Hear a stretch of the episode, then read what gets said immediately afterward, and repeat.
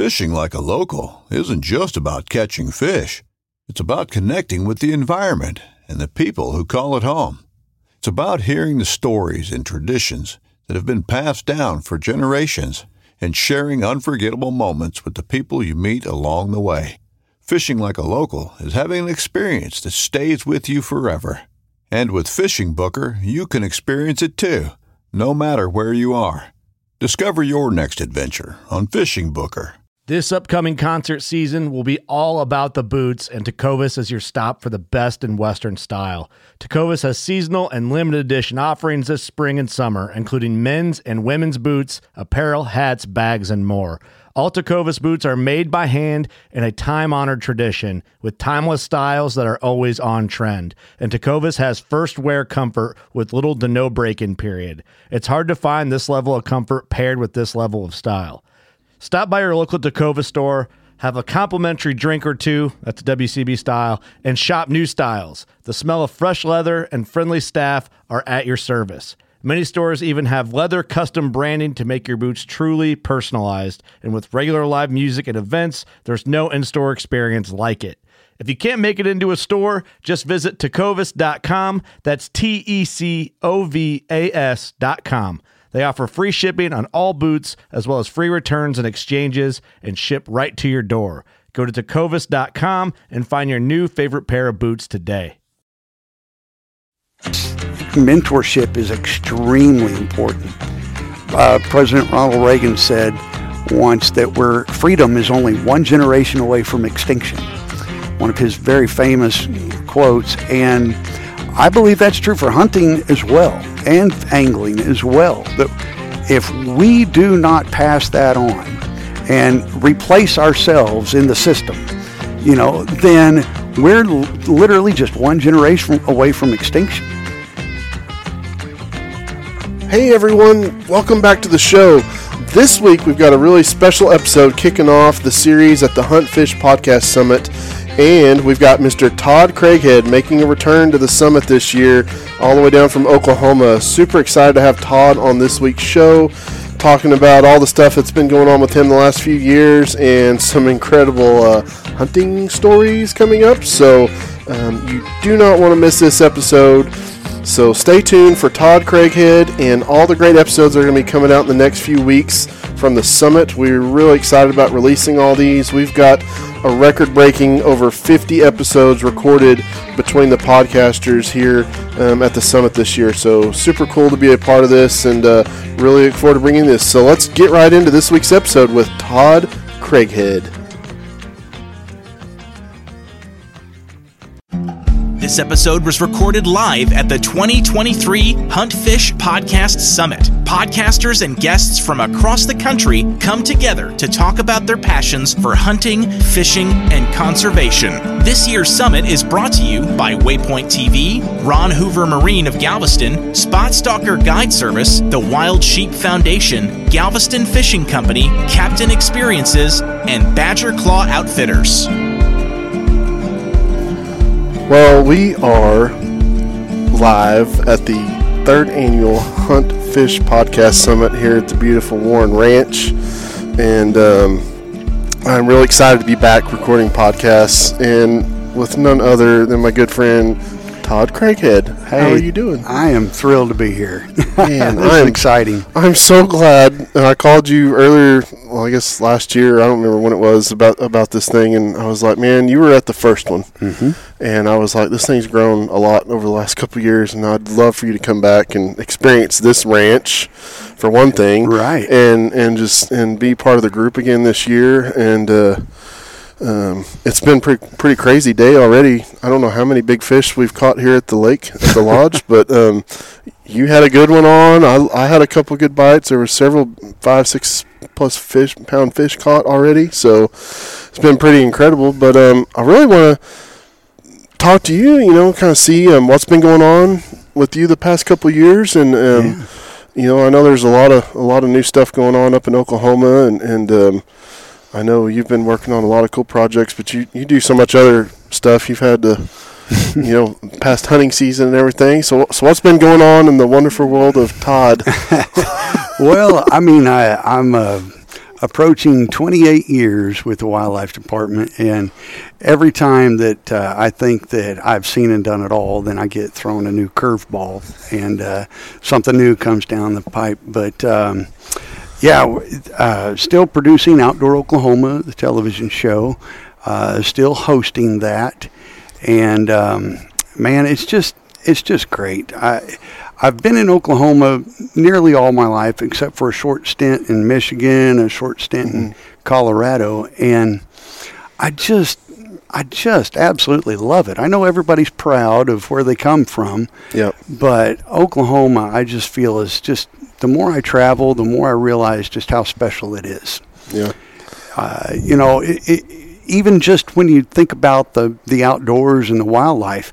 I live in Oklahoma City in the middle of the state, and I can go an hour in any direction and be in a totally different world. Uh, you know, and I love Texas, but you got to go ten hours to get in a different To get out of. Houston. Yeah, to get across Houston. Yeah, yeah, yeah, and, and I feel I feel the same way. You know, I'm from Oklahoma.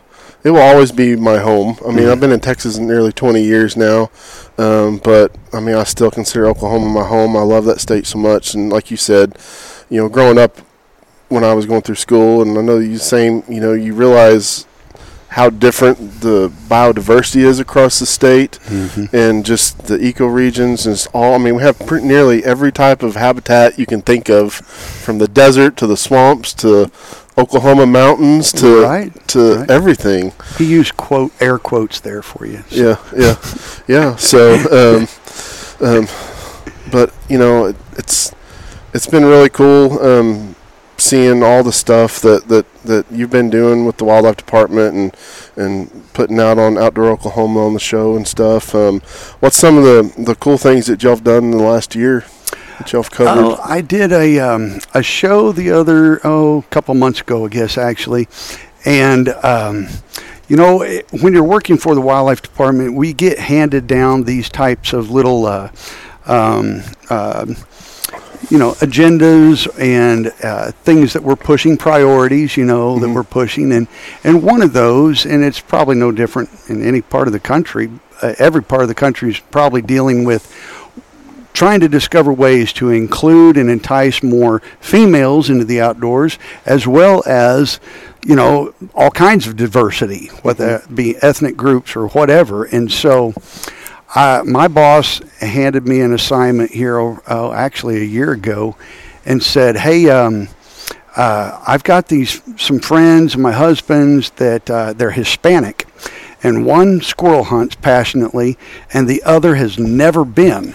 And so, how about you do like? I mean, it checked off like three or four things on our priority list. You know, mentoring, diversity, you know, kids, all these kind of things. And so, here I showed up with these two dads, and they each had a preteen son with them, and we were going to go squirrel hunting. And typically, you would think, oh, that's a no-brainer. You know, it's Yeah. a squirrel hunt. You know, how hard could it be? We did not see a single freaking squirrel. I mean, we walked for uh, just seemed like miles and dealt with some weather issues, but uh, those guys just had a great time. They didn't even really know each other all that well, and so we all really kind of bonded through that through that day of chasing the non-existent central Oklahoma squirrel. Very elusive. Who knew? you didn't see Sasquatch though. No, and, and we didn't see any monkeys either. Yeah, yeah. yeah. So, We've got some monkeys running loose in, in Texas. I know that. So oh man. But anyway, I have uh, stayed in touch with those guys, and um, one in particular, Al, has become a great friend of mine now, and um, I do a little bit of jeeping. I don't know if you've heard that or not. just a little. Yeah. And so I. Um, What's your I, Jeep's name again? Stickers. Stickers. Stickers. The I would never guess that after seeing your truck um, or your Jeep. So it kind of named itself. Yeah. yeah. I wanted to name it something cool, you know, but no, it named itself stickers. Uh, so I we uh, I took Al and his family jeeping last weekend, in northeast Oklahoma, and it was a brand new experience for them. They have a Toyota uh, Tacoma, and they took it on a few trails. But when we got to some really hard stuff, they jumped in, Yeah. and and the rest of our group's jeeps, and and we really let them experience jeeping. they got indoctrinated pretty quick, but you know, I could just tell already that that family we're going to be great friends. You know, and that's one of the absolute best fringe benefits of of doing the job that I'm blessed to do is is the people. Yeah. And you know, when you edit a show, and y'all spend it's a 26 minute show, and now we've pared our segments down to a segment might be eight to 10 minutes.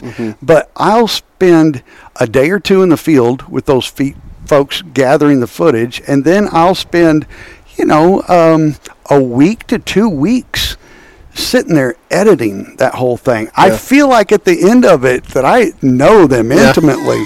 You know, know how they express, you know, say certain things certain way and their facial expressions and and I just feel like I really know them well and uh gosh, that is just such a such a an honor really to be uh to, to be able to connect with so many different people over the years. Yeah. Well, I mean, I think a lot of people, I mean, they know you from, from the show and, and watching on YouTube and in, in Oklahoma on PBS and all this, but, you know, they, they probably feel the same way about you as well, you know, and I'm sure Yeah. you get that a lot from talking to people. Sure. I mean, after 28 years, I um, I'll get messages pretty regularly. I got one a couple days or maybe last week that said, "Hey, you don't know me, but I feel like I I know you intimately." I think that's how my message to you started out. I think so too. Right? Yeah. Um, It's like, who is this guy? yeah, they say you've been a part of our Sunday morning routine, you know, for you know, and and what really kills me though is when it's some guy that's married and has his own kids that says, "I've been watching you since I was a little kid myself," and I'm like, well, I just seen another Yeah. gray hair pop out. yeah. Uh, yeah, but uh, no, that really is. It's been it's, it's been a wonderful experience and a wonderful career, and I'm not done yet. But it just uh, uh, the the meeting of the people uh, is is the highlight for sure. Yeah, and I think that's just something. I mean, we've talked about before, but just the outdoors in general just brings that out with everybody that's involved Right. in it.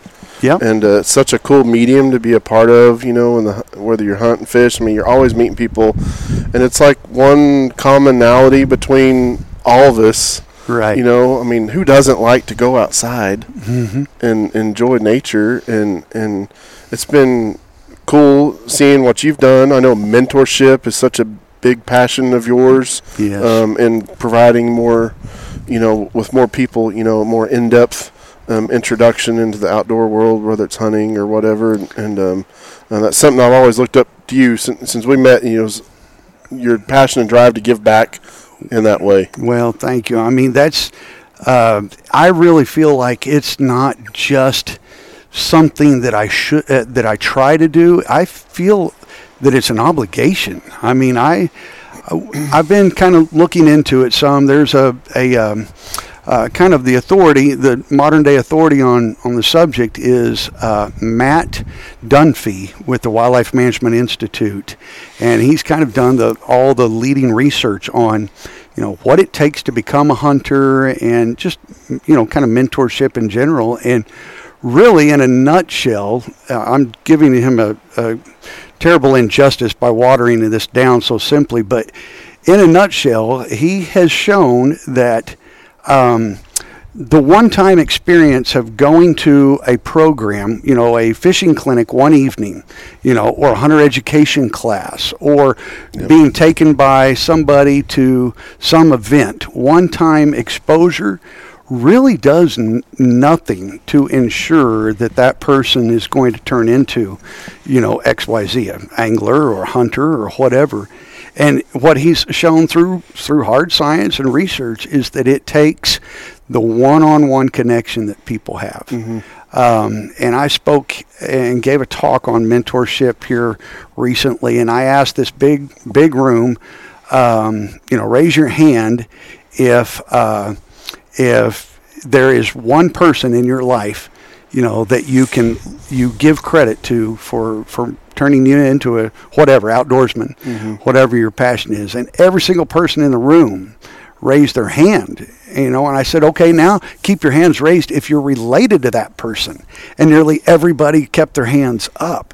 And so when I do visuals like that with big crowds, it I think it's helpful for people to realize that, wow, yeah, I mean it. It's mentorship is extremely important.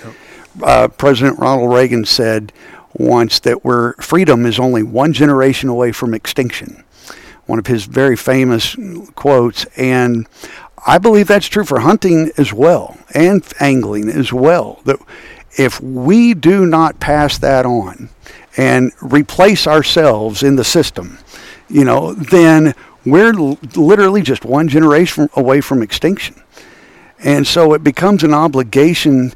I feel it's it's a desperate obligation to to make certain that I'm not just replacing myself, but I'm making up for all those others that won't do it or, or that and I get the reasons why that people don't commit themselves to um, to mentoring someone, taking someone under the wing. You got limited resources, you got limited time, you know, you've got limited opportunities to to do it uh, to do it yourself you know, you obviously love it. So, gosh, you know, deer season, Oklahoma, gun season, 16 days. That's spans over three weekends. You know, and if if you think that primarily most of your hunting happens on Saturday, you got three really good chances to go deer hunting. And I understand the sacrifice of giving one of those days up to take someone else out. Um, it's a it's a real issue. But if we don't get serious about it and start doing that uh, as individual hunters and anglers, then you know President Ronald Reagan's right. We're just one one generation away from extinction. Yeah, yeah, and I don't know. I don't know what the you know looking back since 2020 with this giant influx of people into the outdoors um, world of fishing and hunting and hiking and and camp, Yeah. you know all all the different things you can do. Yeah. just because they were trying to get isolated, you know, Mhm. with their families and You stuff. You couldn't buy a bicycle at Walmart. no. you know, it's like if we don't continue to promote these sports in in a, in a good positive way, like those people are more than likely just going to go back by the wayside Yeah. and, and fall back out. Get back in their old rut and, routine. and you know, it's like one of the things I always I've talked with a lot of people about is, you know, preaching to the choir. It's like you can't go out and tell everybody that's already doing what you're trying to get more people to do Hmm. and expect a change to happen yeah. you know you got to reach out to people that like like you said that don't have any experience have never had the opportunity to do that Yeah. because that's the only way it's going to grow like it'll grow inside but it's never going to get any bigger you know Right. and once those people die off and, and get out of it then then like you said Yeah. i mean Well, when- it, what's going to happen when Matt Dunfee's research shows that it's it requires a, a mentor to really l- make it stick for somebody, uh, then that means that well, gosh, you've got to be pretty compatible with that person because you're looking at a long-term investment of time and energy into that mm-hmm. person. So. You know, you don't have to look very far, probably. No matter how close your circle is, and how how many hunters and anglers are in your circle, there's someone on the fringe somewhere in your circle that you're compatible with that you could be comfortable spending a lot of time with that, that would be interested and would be willing to to go. His research also shows that people that are interested in going but don't, the main reason is because somebody hasn't asked them. It's not because they don't know what to do or where to go. They're waiting for someone to ask them. yep You know, so isn't it's that sad yeah, and but they don't know how to go about it. It's not their it's not their uh, job to go out and search and find somebody. We as hunters should be doing that. We as anglers should be doing that. Um, it just takes a couple little questions, and you find out real quick if they'd be interested in it, you know, and open to it. And uh, man, I've had so many people that I've just kind of mentioned something to, you know, or told what I did last weekend or something like that. And then, man, you just you pick up real quick that, wow, they would be very interested in going sometime, you Yeah. know. Yeah, I had um, I took some guys out. Um, I think it was last year, a year before, fishing, and there were six of them, and five of them never been on a boat before. Oh wow. We go great. out, and and you should have seen this crew. They they did not know what to expect. I mean, um, some of them just came with nothing. Some of them had Yeah. backpacks on, and and some of them wanted to wear a life jacket the entire time, and Yeah. which is fine. And and, um, and we got out there. We went out to the jetties, and we started fishing. And I was showing them how to do this, and and and do all this stuff. And it took them. Some of them quite a while before they realized what they needed to do, but man, after about two or three hours being on the water, I just seen, you know, you seen the light bulb go off. Like, Yeah. oh, this is how you catch these fish, and and um, they all started hooking up and just having such a great time and and um, and stuff. And I know I know that um, some of them have went back out and and caught fish as well. Um, so it was cool seeing that, you know, and, and I still get that every once in a while. You'll have somebody that's really never been fishing or never been saltwater fishing or something like that, and Right. of course they just want to catch a shark, you know. But which is which is fine, it's cool, and we catch a lot of them. Um, but um, You know, I've never caught a shark. well, we talked earlier. It's like we gotta you gotta come down this summer and uh, and and get out on the boat with me. So Right. um, but yeah, you know, mentorship. I mean, I remember when I was growing up, uh, my grandmother was the one who took me to most places. You know, as far as fishing, I didn't hunt at all till I was like 23. Yeah. Never really hunted it ever. I, um, so it was all fishing. Um, but um, you know, my grandmother was was my mentor in that. That's You know, and, and my dad, you know, he would take me fishing and stuff. My parents both worked, so I mean, and we had, had brother and sister, so I mean, it was Right. busy, you know, taking care of Right. them and stuff. But um, and we all kind of all three had our own little things we liked to do. You know, Yeah. outdoors was just definitely mine and and stuff. But um, um, there was a lot of a lot of kids that I went to school with that um, you know didn't have anybody to to do that with. And So- just, you don't know how many. We're just waiting for somebody to ask them. Mhm. You know, Yep. So it's it's kind of like fishing.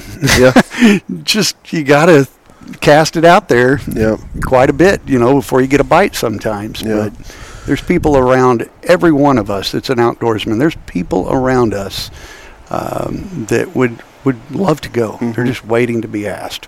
yeah.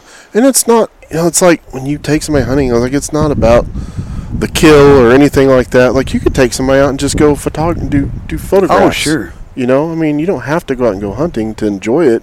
Um, you know, and, and the, I was talking, I interviewed a guy from South Africa uh, two years ago, and um, I, I asked him about that. He, you know, he hunts over there. You think all this big game hunting is like everybody's going under just killing everything, and that's the per- perception from the public. Um, and I said, "Well, do you ever take people out just to do photography?" And he's like, "That's probably."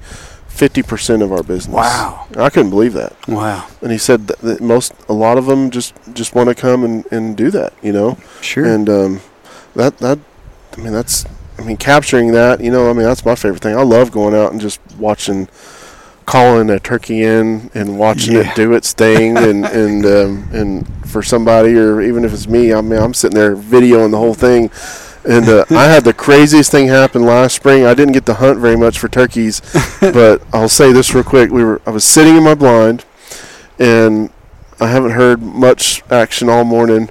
And out of the corner of my eye, I catch a turkey running through the woods, and I seen another one, and um, um, they come into the decoy, and it was two Yeah. hens, oh, two hens, wow.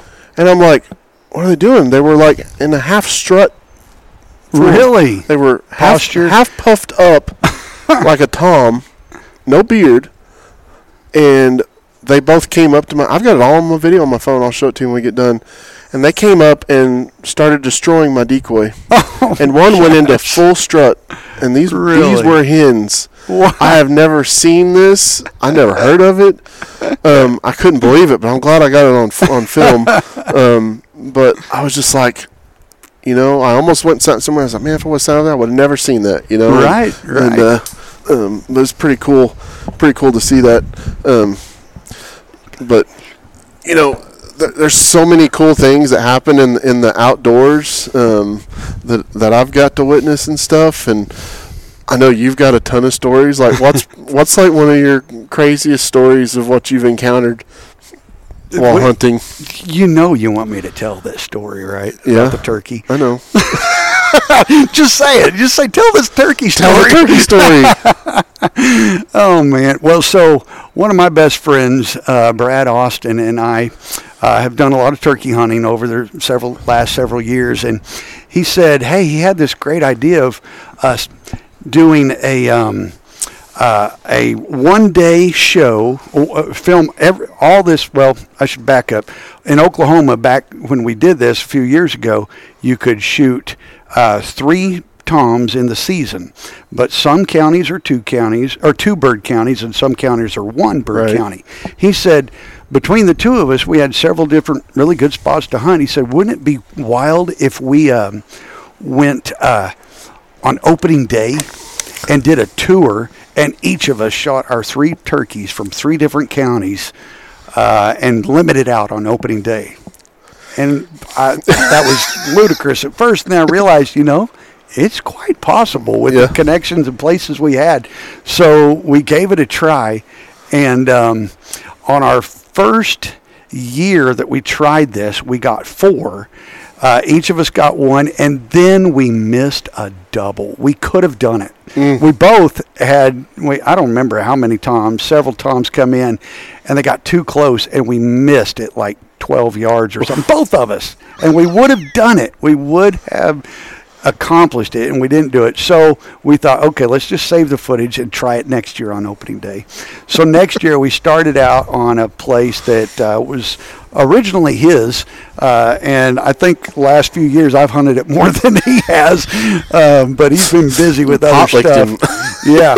Well, so I had known how to hunt this particular group of birds, and so uh, even though it was originally his place, I was kind of the one that set us up uh, on this opening day hunt. And sure enough, birds came in just like we wanted. There were six or seven, I don't know. And um, I don't know if you've done this before where you try to shoot on the count of three. Don't ever do that. It doesn't work. It never works. It never works. The year before proved it because we could have limited out. I, so I've started not doing that anymore, and we just flip a coin, or I decide it's the other person. They're going to shoot first, and then I'll shoot after they shoot. So um, the I don't know why, but uh, we decided that I would we were going to shoot at the same time. That's what it was. And so six or seven birds came in, 20 yards, perfect, just like clockwork. I was um, videoing it, self videoing. Uh, with you know with, with professional level you know camera and tripod and all that, not just on my phone and shooting. So I I got it all set up and got the sh- the shot all framed up and gave him the gave him the clue or the signal. Boom! We both shot. My bird hit the dirt, and the five or six other birds that were still there, they all just stood there. And Brad had totally full clean out missed, and so he he then I'm like giving him the nod, like keep going. You got more shells. So boom, he shoots again, totally misses. Boom, shoots a third time, says totally misses. And he goes, and we're sitting. We didn't sit uh, just shoulder to shoulder like I kind of like to do when you're turkey hunting, so you can mm-hmm. whisper last minute instructions, especially with a new hunter. But we're both veteran turkey hunters, so he was about six or eight feet away, and he whispers, "I'm out of shells," and I shoot a single shot shotgun, but I had some in my pocket of my vest, so I grabbed a shell out of my po- uh, out of my vest and just chunked it over to him. And the birds are still there at 20 yards, my just milling around and attacking my dead bird. Yep. You know how they'll do that.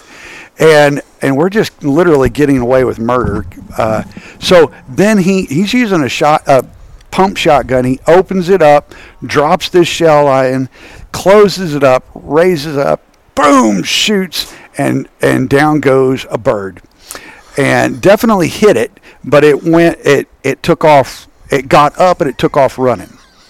So uh, we're trying to figure out what to do. Well, it's going to make it about 150 yards down to a tree line and be in this creek bottom, and it'd be harder to recover. We were on a big, uh, just uh, cow pasture, and so, um, so he takes off running after that bird, and he gets about 10 yards away from it. And I got up. I'm a little slower, and and uh, so I got up, and I'm kind of uh, running out there too. But I didn't take the professional camera. I just had my iPhone in my hand because he's just going down to pick this bird Right. up. You know, I none of us would have ever have dreamed what unfolded.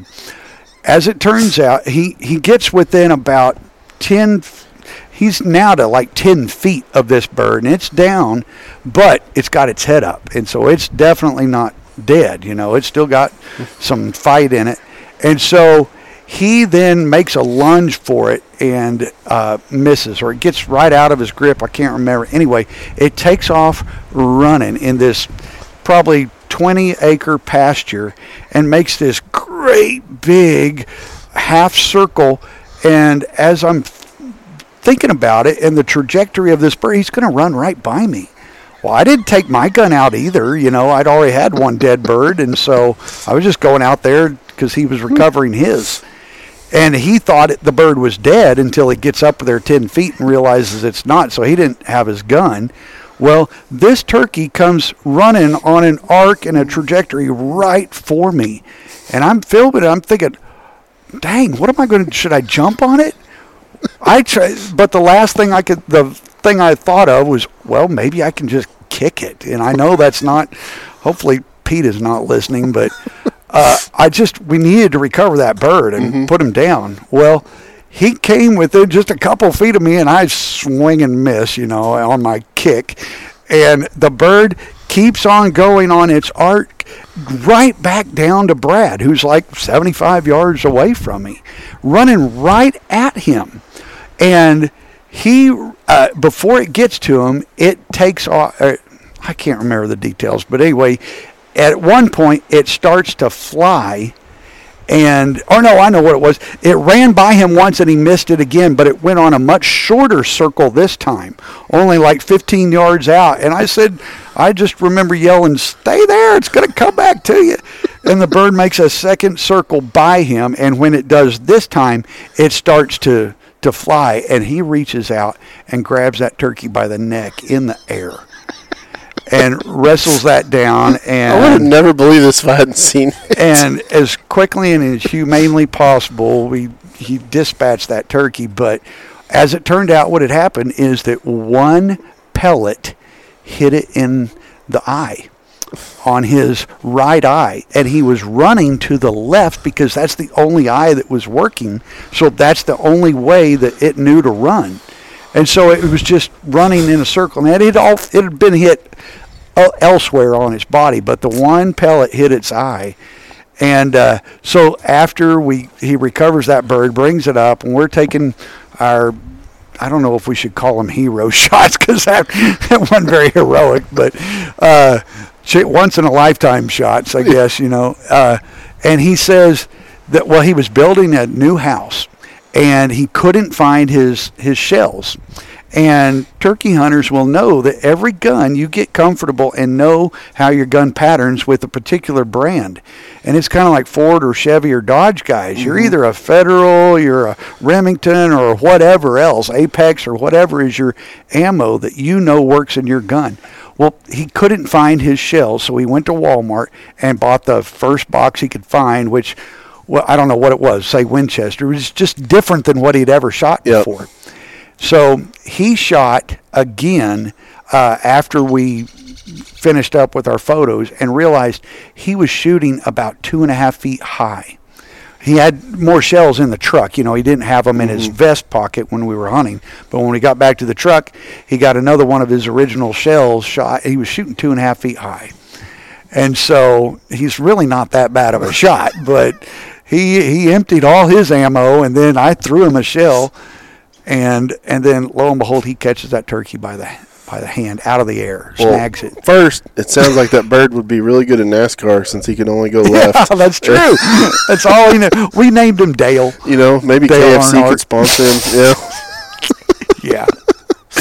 Oh, oh man, but yeah, I mean, well that that that right there just goes to show you how important it is to to test your freaking Oh, guns most of the time. But I've been in the same position. Yeah. Something comes up and it's like, oh man, it's like get to the deer lease late, and it's like I want to go out, you know, and and uh, Uh-huh. That's happened before, but.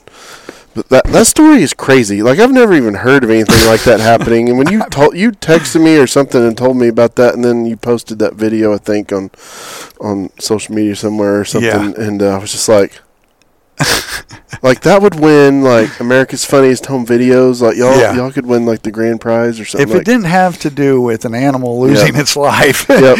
you know, and it wasn't the most ethical thing. I mean, because, uh, well, I shouldn't say that. It was. it happened. We had no idea that that bird was still alive. Yeah. It was way down at the end of the field laying down. So, you know, and my bird's dead and laying there, so I walk up to my bird and pick it up. That's where I was with my bird, and I was just waiting on him to go down there and recover his and bring it up. And then he gets a few feet away and realizes, oh, it's its head's up, it's not dead.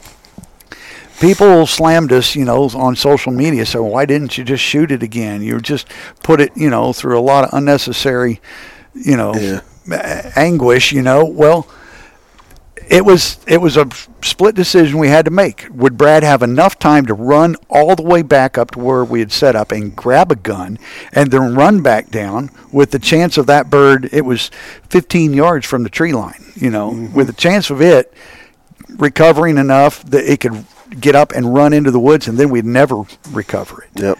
So um, the the thought was, well, just get it while I can get it. You know. Yeah. Wow. Yeah, it's uh, it's crazy. I mean, I've seen, I've been on several deer hunts. Like I've, I've, I've shot at a deer and watched it just go straight down like Yeah. a sack of potatoes, man. Yeah. And then like, all right, got it. And then uh, five, ten minutes later, I look over and I see a head pop up. Oh, you know, and I'm like, what in the world's going on? And Yeah. all I could see is the neck of this deer and the head. It's just like on a swivel, just going back and forth, just Yeah. looking all around, like, what's going on? didn't didn't besides be, being down the ground, didn't appear to be hurt. And I was like, Yeah. man, I had that thing right on the shoulder, Yeah.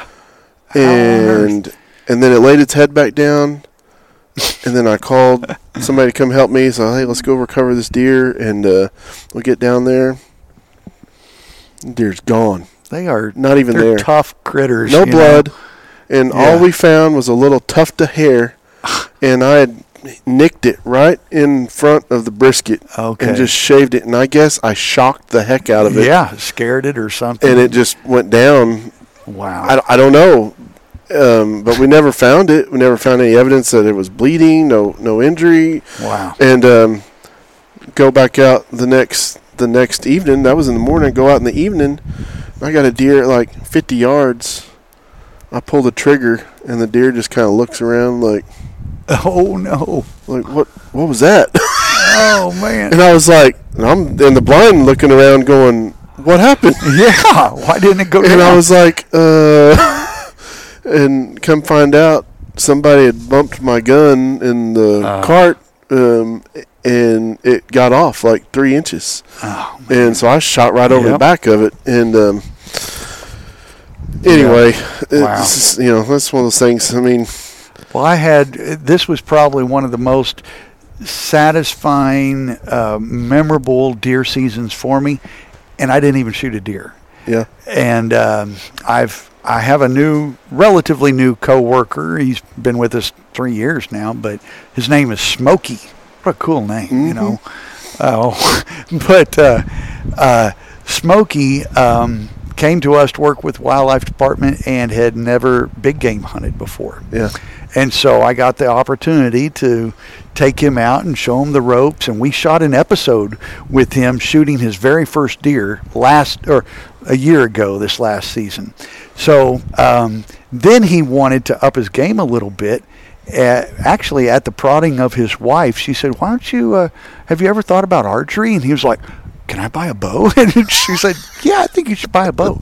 so he gets a you know a top of the line Mathews, and he's going to get his first deer with a bow this year. You know, so We set up a uh, tree stand for him, a little five gallon feeder, and a trail cam for him in a perfect spot. And uh, sure enough, this year he got his first, his second deer ever, and his first one with an archery Wow. Equipment. And I was in my box blind about 50 yards away in this creek bottom. Can't see each other because it's super thick in there, but 50 yards away. And it was really calm that night. And I heard the schwack. And then the I heard all this commotion, and this deer runs straight to me, and no joke, does a backflip and dies like 10 yards right in front of my blind. And I just hollered out, Smokey, I've got your deer over here. Don't bother tracking it. you know, I know where it is. And literally, it ran from his blind, his spot in where he was hunting a tree stand straight to me Oh, man. and flipped upside down dead right in front of my eyes. Uh, and so that that was awesome. And then the other really big highlight is my daughter Emily, who just turned 24, or will be turning 24. No, wait a minute. Yeah, she's turning. She's 24. she will. Um, she came home for Christmas and wanted to deer hunt. She's taken a couple deer uh, in the past. Hasn't been able to the last few years because she hadn't been able to come home to hunt. Well, we she wanted to use archery equipment. Well, I can't shoot a regular conventional bow, so I've got crossbows. So um, she shot a deer with her with my crossbow this year, and just smoked this doe. And it it went down not in sight because it was it was her very last night in town. She was going to fly out at five in the morning. Had to be at the airport at five in the morning. And so this was our Isn't one and only always happens? one and only chance to hunt. We had like a two-hour window to hunt and uh, right at dusk. Uh, still legal shooting light, but just right at dusk, this deer comes in a doe and and smokes it. And but I'm, you know, cautiously not worried, but uh, anxious because it didn't drop within sight, and it's dark now. I mean, by the time we get out of the blind, you know, it's it's now pitch dark. It was Yeah. that close. It was within like a minute of ending of legal shooting hours, and so we got to find this deer. And Emily's never shot one with a archery equipment, and so she, her two other deer both just dropped in their tracks, and so she was worried that she missed. And I said, no, he didn't miss, but archery deer many times will will run, you know, and um, you know, gosh, I was concerned that we would have a long night ahead of us, and then literally, can we get her to the airport by five? You know, the next morning. So, so I'm a little bit slower, going a little slower, and she's a little more anxious, and and she's never really had to blood trail a deer before. I'm looking for the crossbow bolt and what type of hair was was at the scene and wh- what type of blood, what color blood, thickness of it, that kind of stuff. Really over analyzing the the the kill site, the shot site, and I'm looking there with with uh, my flashlight, and she goes, "Oh, it's over here." And sure enough, the thing only went like 30 yards. oh my gosh! And she found it. I mean, That's awesome. uh, we knew what direction it went, but I don't like to get ahead of myself, you know. Yeah. And um, so I'm over there like soaking it all in. Okay, what hair? How thick is the blood? Where's you know all that? And where's the first sign of blood? And she, oh, it's over here. I found it. I, I remember um, we were hunting in Okemah, Oklahoma, um, and I shot my first archery deer over there. And I mean, you know, you hear that thwack noise, you know, watching these guys on TV and what you were saying you heard when Smokey shot his. And, Yeah. And uh, I remember putting it on this deer, and it made that sound, and I was like, oh man, like you just. You, you know it's it's a good shot, Yeah. and this deer takes off and I it runs across field and then back around out of my sight. And I could hear it run around and then I heard it crash. Oh, yeah. And I was like, yes. Yes, it's like he's down. And it's the same thing. Last night, last hunt, we were packing up in the morning at like five o'clock, head back to Texas. So and it was like probably the last five minutes of light, say in that Uh-huh. time frame. And so I'm like, okay, I didn't waste too much time. I, I got out of the blind pretty quick. I heard it go down. I called, and one of the guys was coming down to help me. And I start looking. I go where I shot. I couldn't find the arrow. The grass was pretty tall behind it. Yeah. Never found the arrow. To this day, still never found it. And uh, Man. but I found some blood and I started following it and I look I lost the blood trail looking looking for over an hour. Can't find this deer. And I was like, I heard it go down. Yeah. I'm walking around, it's a big field and I heard it hit a tree is what it sounded like, right? Uh-huh. So that's what I'm thinking, you know. And I'm going around and the other guy's there and I mean it's like super dark by now. It's like nine o'clock Yeah. and uh, we pretty much gave up. It was like two and a half hours looking, could not find this stupid deer, and Man. we're walking back to truck, and I was like, I'm just, I'm just, just start walking across the middle of the field, and there was a persimmon tree that was about four feet tall, and probably about as thick as my pinky, and I just walked by it, and that stupid deer was laying right there next to that ah. thing. Like right in the, it was like two come up right next to and He was stuck in the middle of it. Oh, in the And I guess that's what the- I heard. Oh, and I was like, I goodness. I was like, I was sound like he hit a big tree or something, Yeah. you know. So that's what I was keyed in on, and Yeah. and uh, but I was so glad we, got, we found it. Um, so yeah, so we were up till two, three o'clock in the morning, getting that thing Oh, man. processed and getting packed up and Yeah. stuff. But man, those are the memories that you do this for. You know, You know, I won't say that that's what I live for is those harrowing moments of, you know, anxiousness or whatever. It those really get your heart racing and, and concerned and worried, but those are the ones you never forget, you know, Yeah. and wow. Probably Yeah. the the best one I've ever had so far in my life happened this last year, and I think you know. I mean, I've been working with my daughter. We've been trying to get her first deer, Yep. and I've talked about it on, on another show here recently. But I mean, it, it couldn't have worked out any better. Um, going to her grandmother's farm in Missouri. You know, I've got a blind I built for the kids over there because Yeah. we're not there, and it's usually cold when we're there. So, um, you know, I, I got that set up for them, and um, we seen a whole bunch of deer the first night. Go back out the next morning, and really slow. I mean, we were there Oh, for like an hour and a half, and didn't see anything. And I was like, man, it's like perfect, perfect Yeah. conditions. It's rut, and Yeah. these deer should be moving. And after about an hour and a half, I, I see like a little flicker in the grass, and I glassing it and realize it's the ear of a deer. Ooh. And I'm like, Yeah. you see the white just kind of flicker. Yeah. And I'm like, Hallie, it's like there's there's a deer right here. It's like 30 yards in front of us, and the and it was a doe. And she finally stood up enough where we could see her, but she wouldn't give us a shot.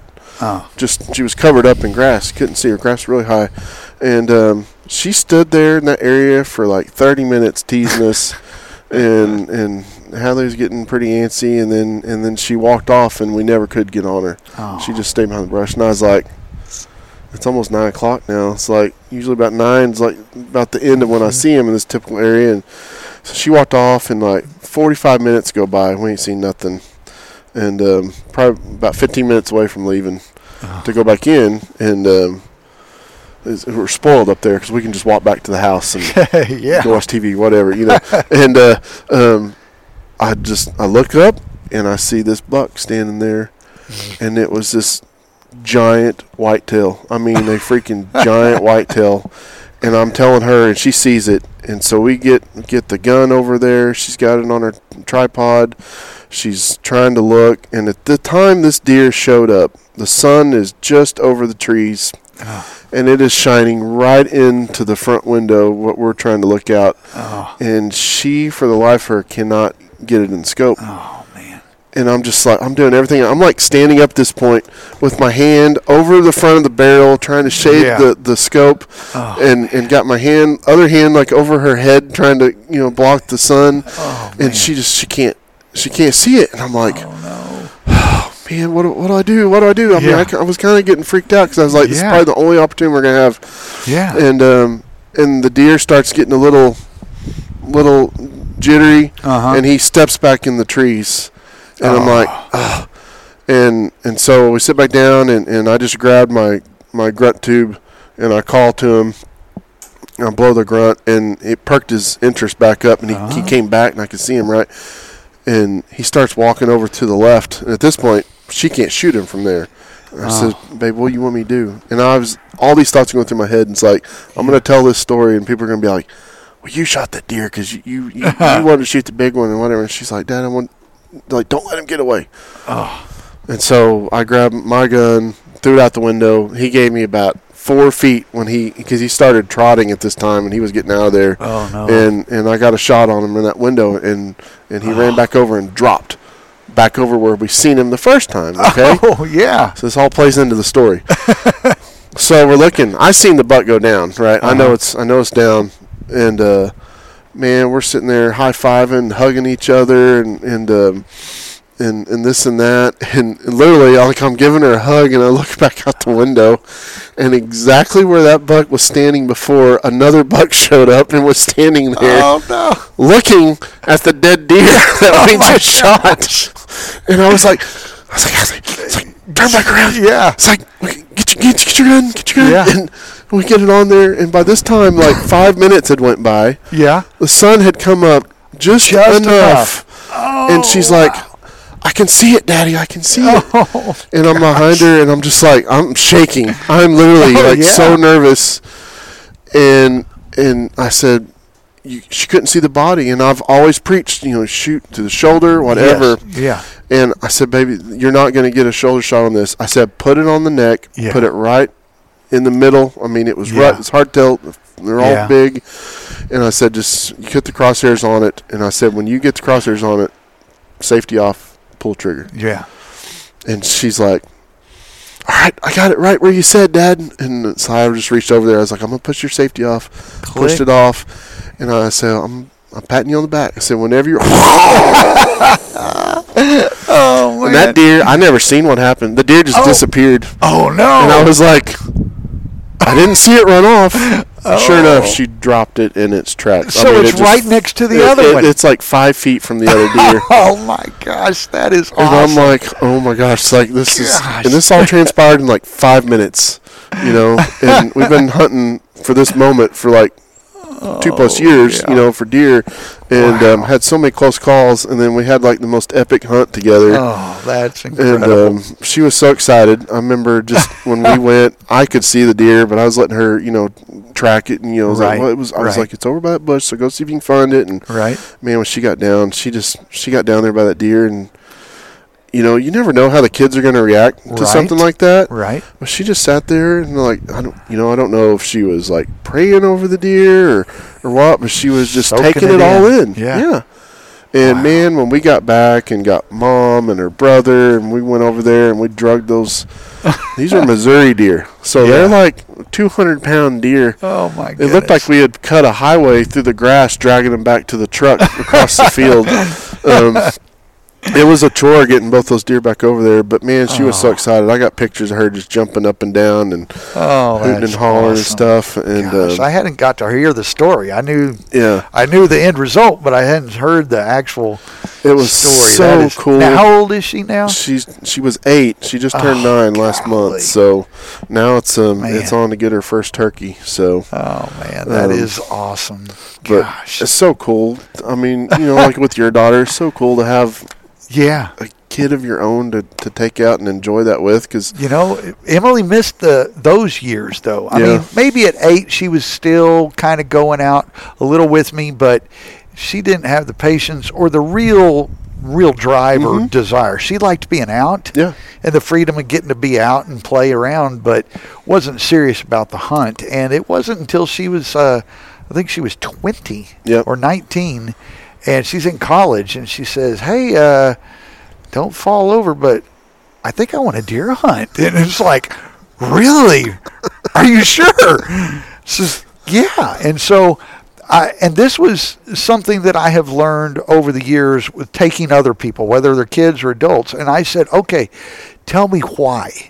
Why do you want to deer hunt? Because I needed to know her motivation and what she was most interested in, so that I could tailor make her experience to fit her her um, you know her anticipations of what she wants. And so I said, well, is it do you want just a big one? Do you want it? Is it just like a bucket list thing? I want to shoot a deer. Uh, is it you know you want what what is your drive for this? And she goes, well, mostly the motivation is that I want the meat. I want the venison to cook with. Yeah.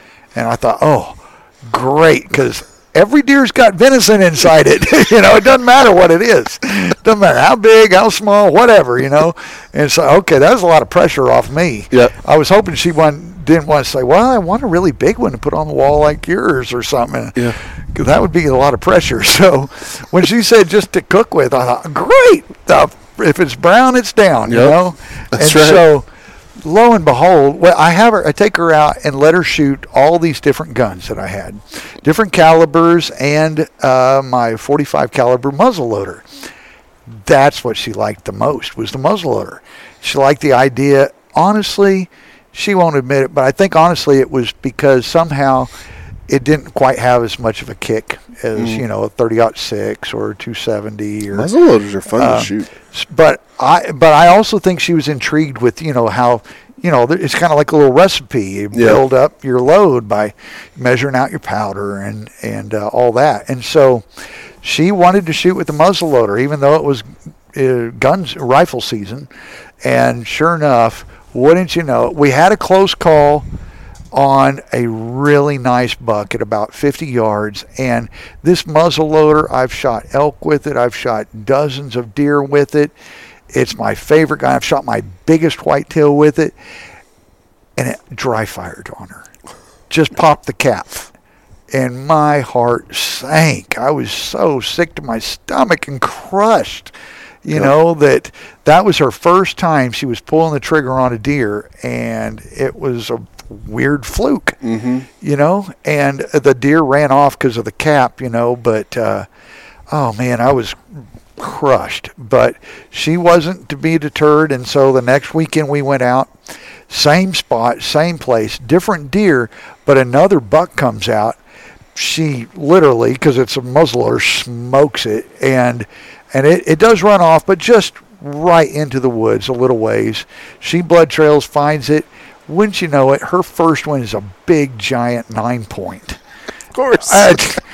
Uh, big old toad. But the thing was, that was an incredible bonding experience for both of us that we'll never forget our whole lives because it was just the two of us out there. You know, she's got this. She's she drew the short straw. and It's got this gimpy, you know, pretzel-shaped dad. You know, uh, that um, has my own set of problems, issues. You know, physical issues, and uh, and she was. Um, and this deer goes into a dry creek bed. It's like 10 feet banks on each side. It's dry, but it's straight up on each side. And she's like, I said, okay, I've got a sled. That's how I typically recover deer. One of those jet sleds. Yeah. I don't think they were intentionally marketed No. for deer hunting. I think they were for duck hunting and ice fishermen. But man, I'd love. I'm not endorsed by anybody, but if oh, I mean, if I could be endorsed by Jet Sled, I I have sold more jet sleds for them over the years than probably some of their sales reps. But they're the greatest thing. Anyway, we go back to the truck. We get the jet sled. We we roll this deer into it, and Emily's like. Uh, you know, I'm 19. I'm in ROTC. I think I could. Yeah, I, I'm pretty sure I can get this deer out of there. So she puts the waist, uh, the rope around her waist, and like leans into it, and it goes like six inches, and her eyes just pop, popped out of her head like, "Oh my gosh, how are you and I going to get this deer out of here?" And I said, where there's a will, there's a way. We will get this sucker out of here. You know, if it's the last thing I do. And so we uh, relocated my truck. We had to drive all the way around the property out on the county road to get on the other side of this dry creek bed. And then I got every rope and thing out of my truck uh, tow ropes. Uh, just regular old. I, I don't even know what all I had. you know. Everything. everything. We just tied it end to end to end, and I had enough that I could that it could reach from my truck way down through the trees, down the creek bank, and to the bottom. We tie it on, and it was the most comical, but yet the best experience because I'm driving the truck, and I told her you've got to walk with it because there's not a straight line shot up there. Uh, we've we had to wind around some trees and you know between trees. And I said, you walk with it, and when I get to a tree, when I pull it up to a tree, you've got to scoot it over, push it out of the way of the tree, and kind of help thread it through, thread the needle up through the trees as I'm driving. But you know, I can't.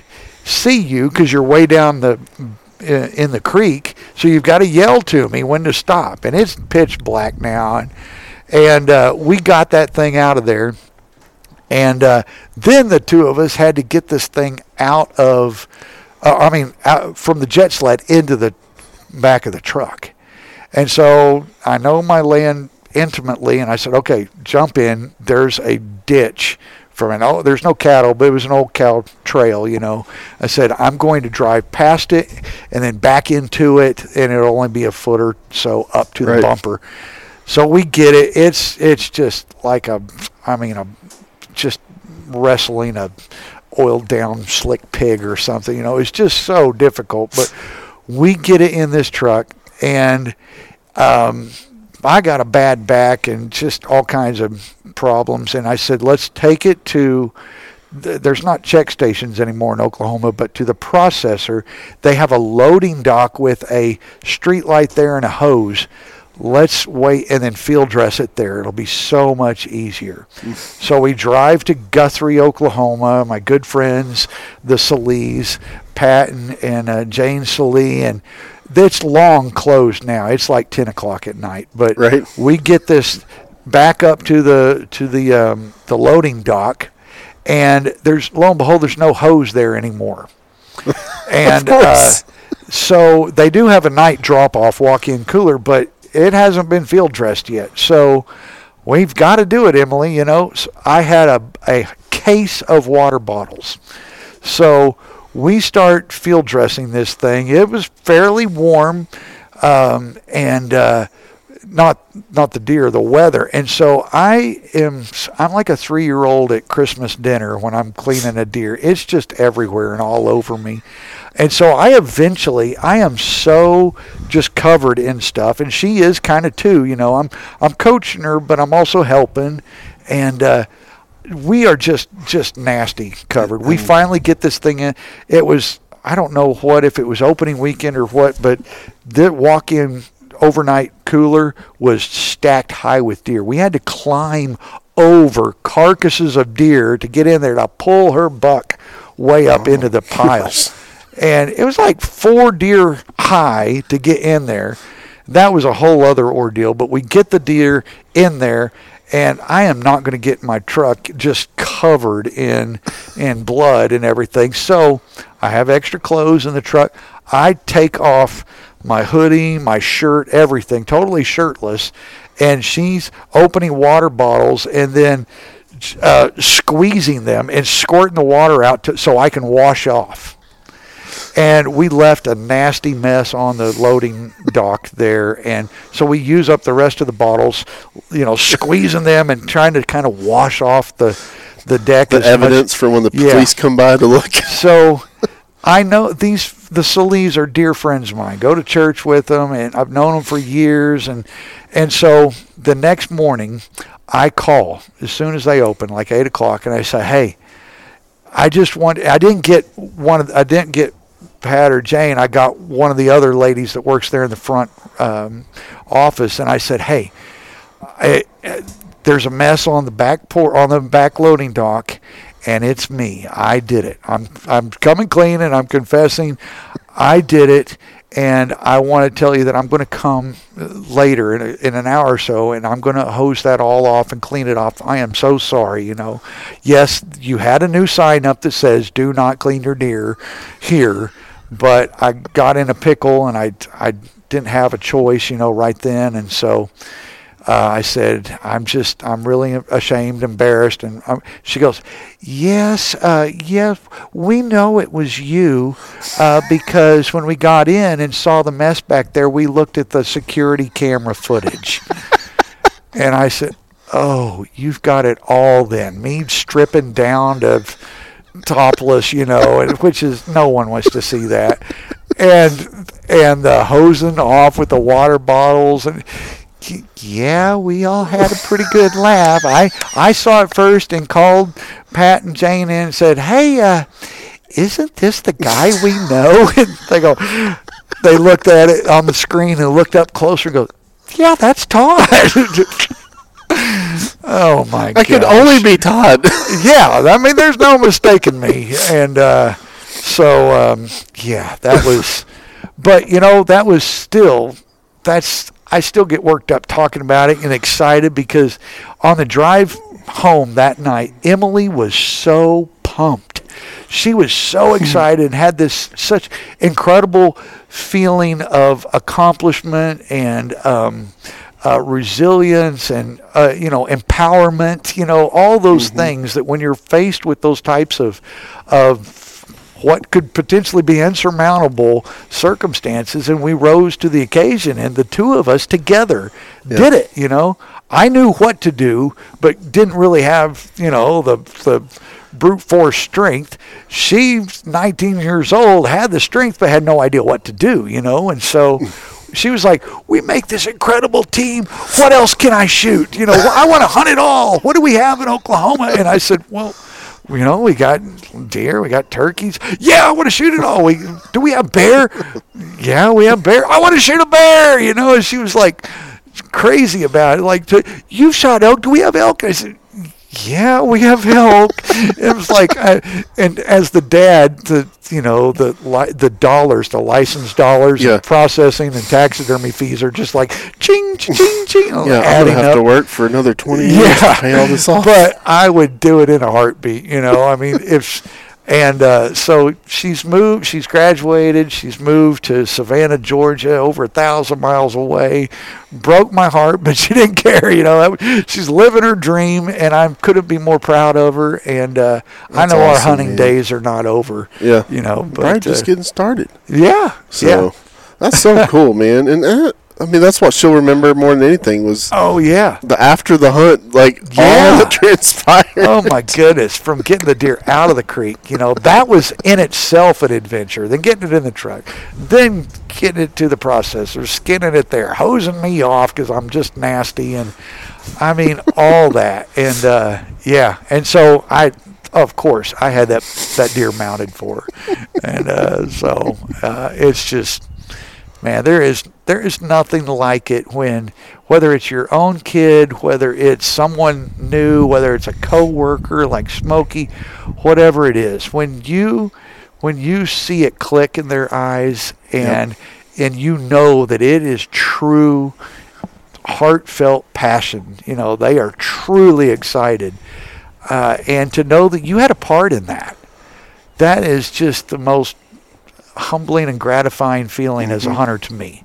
You know, I could never shoot another buck in my life as I would trade it if if I could just every year take Yeah. a new person. new somebody I knew. mean, that's just that is it for me, really. Yeah. That's those are my trophies. you you know, know?